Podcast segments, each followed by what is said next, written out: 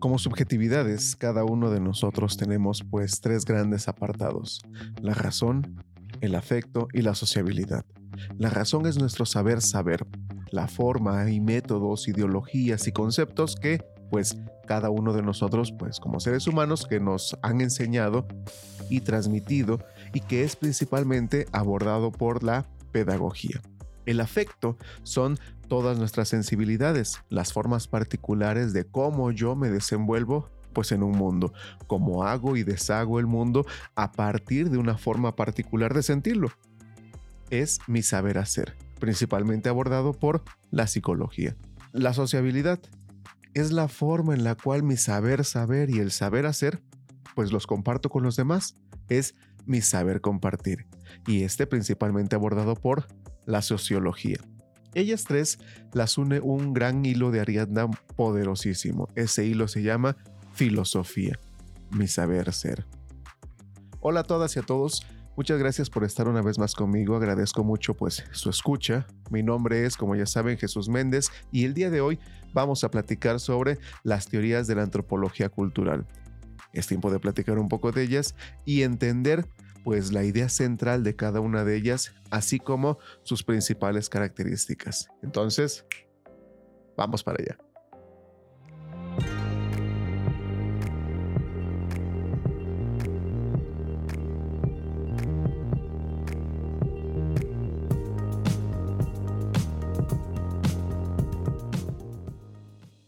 ¿Qué sería de cada uno de nosotros si es que no supiéramos, no hiciéramos y no compartiéramos? Si es que no somos. Vendríamos a ser pues no más que cualquier otro animal del mundo. Y no somos cualquier otro animal del mundo, somos animales políticos, como diría Aristóteles, aunque ese término, pues como lo hemos platicado en algunos otros lados, ya empiece a quedar corto.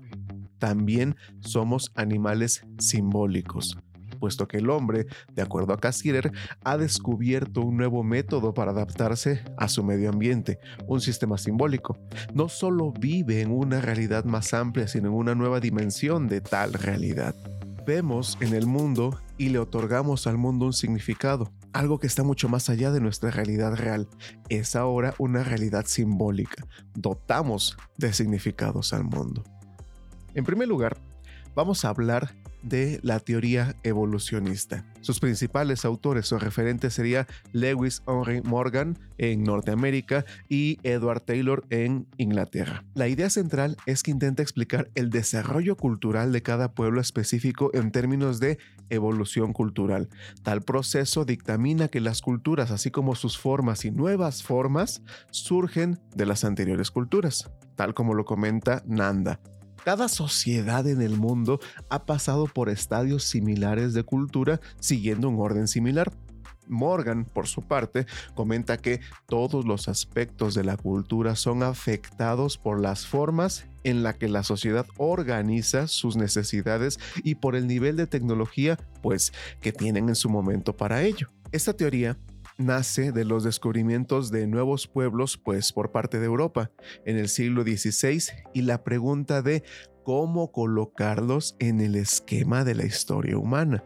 Recordemos estas clases en bachillerato o en secundaria de la historia de la humanidad y la historia universal que se refieren solamente a la historia de Europa y Estados Unidos. Bueno, ¿cómo insertar todo ello en esa historia? Las tres etapas de Morgan en 1977 pasan por tres estadios, según Nanda, salvajismo, barbarismo y civilización yendo pues de la adquisición del fuego y la invención del arco, la propiedad privada, a la domesticación animal y el uso de herramientas de hierro, cerámica, agricultura, hacia el uso del alfabeto fonético y la escritura y el Estado. En cuanto a la teoría difusionista, podemos decir que los principales autores serían en primera instancia pues Grabner y Smith, así como Rivers. La teoría dice que los rasgos culturales más antiguos son los más distribuidos. Toda cultura humana se origina en un solo lugar y se propaga. Por contacto cultural y difusión. Hay un interés en los orígenes de la cultura humana pues trazando mapas de la distribución de rasgos culturales. Un ejemplo claro son las similitudes entre las pirámides, por ejemplo las egipcias, los templos mayas y los montículos funerarios de los nativos americanos, dice Nanda. Sin embargo, ha perdido su fuerza puesto que ahora se interesa más en las partes de la cultura, ciertos rasgos culturales, que en las culturas como un todo como tal. La teoría de la tradición histórica norteamericana, quienes sus principales autores serían el señor Robert Lowy, Clark Whistler, Alfred Kroeber y Franz Boas, comentan que las leyes del proceso cultural podrían ser descubiertas mediante la construcción de la historia cultural particular de cada sociedad. La idea principal es considerar a la cultura como una totalidad como un todo, una unidad intrínseca de elementos fuertemente integrados. Busca pruebas concretas del contacto cultural y la comparación de rasgos que deben tenerse en cuenta contextualmente, buscando no solo similitudes, sino también diferencias. Las culturas, dicen, son sistemas constituidos de muchas partes interrelacionadas. Existen también influencias históricas como psicológicas, pues que forman parte de las similitudes o las diferencias que puedan existir en los patrones culturales específicos. Por ejemplo, a Boas se le critica por su hostilidad a la búsqueda de leyes generales de desarrollo cultural, buscando una relatividad cultural. Por otro lado, la teoría de las configuraciones culturales, pues su principal exponente sería Ruth Benedict. Intenta mostrar la diversidad cultural. Cada cultura es pues una configuración única de partes entretejidas y que todas esas partes son pues moldeadas por un tema en particular, su etos cultural. Las configuraciones resultan de ciertos procesos históricos particulares, por lo tanto, las culturas no pueden ser medidas en forma comparativa, dice Nanda. Se analizó, por ejemplo, a los Huacyutl, a los Zuli y a los indios de las llanuras norteamericanas y mostró cómo los elementos culturales tomaban su significado de letos cultural. Fue criticado principalmente por demasiado impresionista y su relatividad cultural con los patrones de cultura, como la de su maestro Boas, fue fuertemente acentuada pues para dicha crítica. La teoría del funcionalismo, su principal representante sería Bronislaw y Malinowski, y dice que la cultura sirve a las necesidades de los individuos. Es el producto de necesidades humanas, básicas, derivadas e integrantes que van desde la supervivencia de los seres humanos, pues como organismos ya sea biológicos, pasando por la coordinación social, trabajo, defensa, control, hasta la seguridad psicológica, armonía social, propósitos de la vida, sistemas sociales de conocimiento, leyes, religión, magia, mitos, entre un montón de cosas más.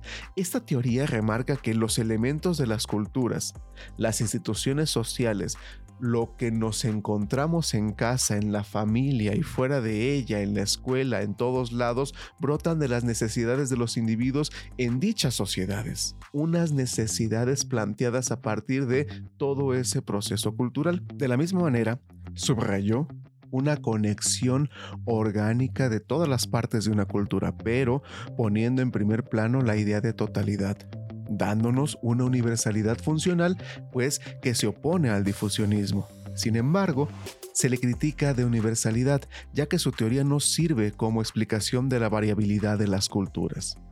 Luego, tenemos la teoría del funcionalismo estructural. Su principal exponente sería Radcliffe Brown, y comenta que las normas, valores, sentimientos y rituales ejercen poder sobre los individuos y pues mantienen a la sociedad unida.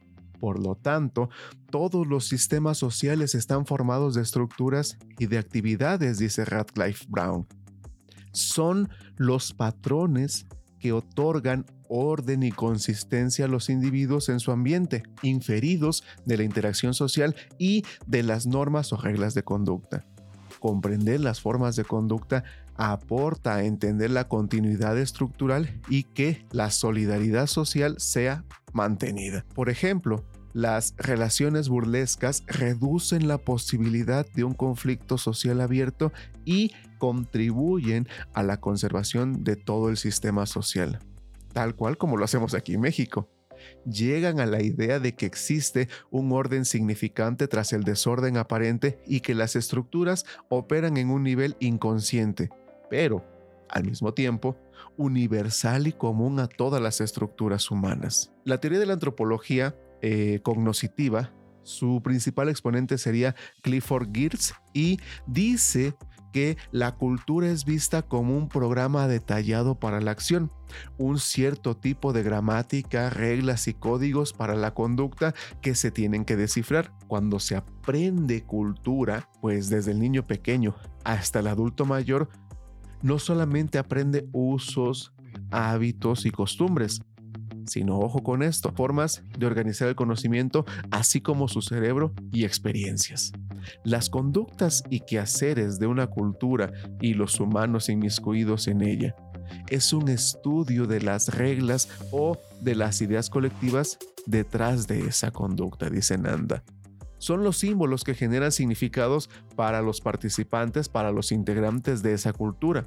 Entonces, pues se vuelve necesario abordar la cultura, o más bien la diversidad cultural, como vía necesaria de aproximación al pensamiento humano.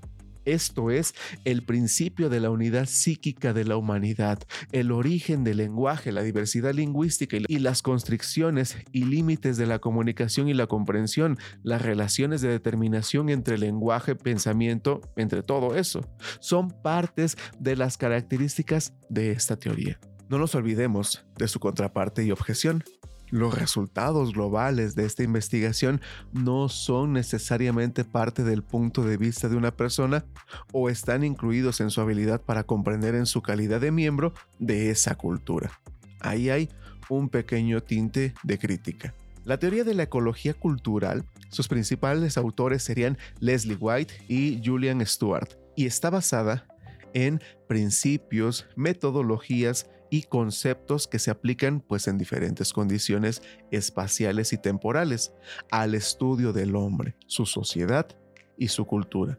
Son los patrones culturales como respuesta de una adaptación realizada bajo la mirada de los problemas básicos de supervivencia y de reproducción. Las culturas son sistemas que evolucionaron como respuestas de adaptación a ambientes naturales algo que también hemos comentado ya en otra ocasión a partir de Cassirer.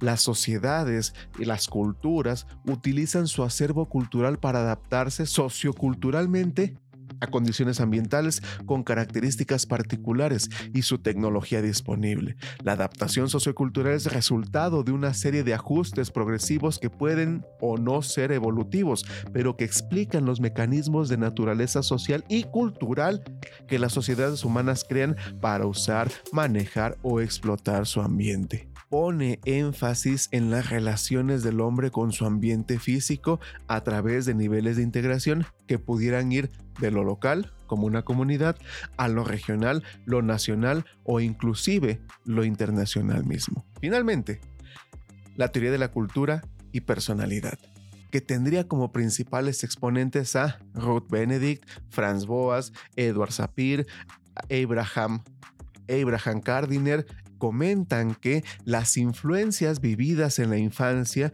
influyen en el desarrollo de la personalidad.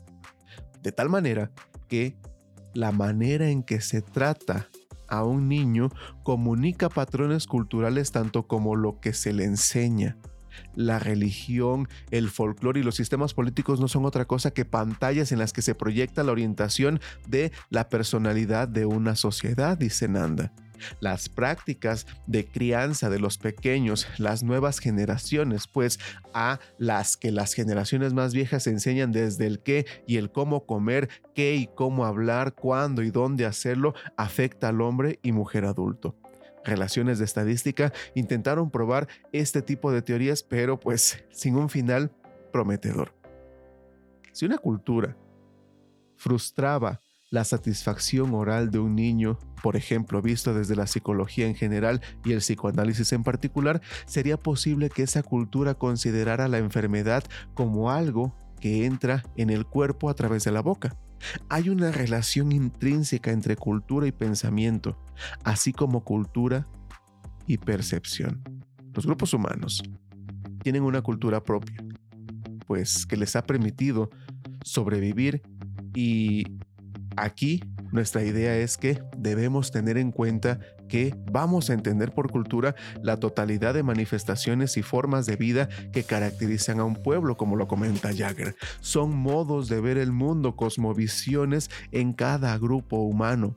Y estas manifestaciones no son puramente instintivas, son aprendidas mediante lenguaje y mantenidas en grupo, en sociedad, en cultura, pues. El formador, por lo tanto, las, los docentes, las y los docentes tienen la responsabilidad de vincular su ser en ese saber que tiene, en el hacer y en el compartir. Es en interés de la supervivencia de esos modos de ver el mundo, de la comunidad y de los individuos que la integran, que deben ser enseñadas y aprendidas por las nuevas generaciones. Las cosmovisiones que aporta el formador están ahí presentes y van a poder y necesitan ser parte de este proceso general de el crecimiento y la formación de los más pequeños. La cultura produce subjetividades, estas se configuran de acuerdo a los valores sistematizados pues, por un modelo pedagógico que almacena, potencializa y rediseña la forma de la humanidad en función pues, de sus necesidades existenciales diversas de cada época y de cada cultura posibles en la humanidad, entregando, formando y ayudando a generar competencias de calidad para un futuro, muchas veces incierto, pero que con gracia y obra de la educación de las y los docentes, pues estaremos más que preparados para ese futuro. Muchas gracias por haberme acompañado en esta plática. Agradezco mucho su tiempo y sus ganas. Mi nombre es Jesús Méndez. Esto fue un repaso sobre algunas teorías de la antropología cultural. Nos vemos en el próximo tema. Saludos y hasta pronto.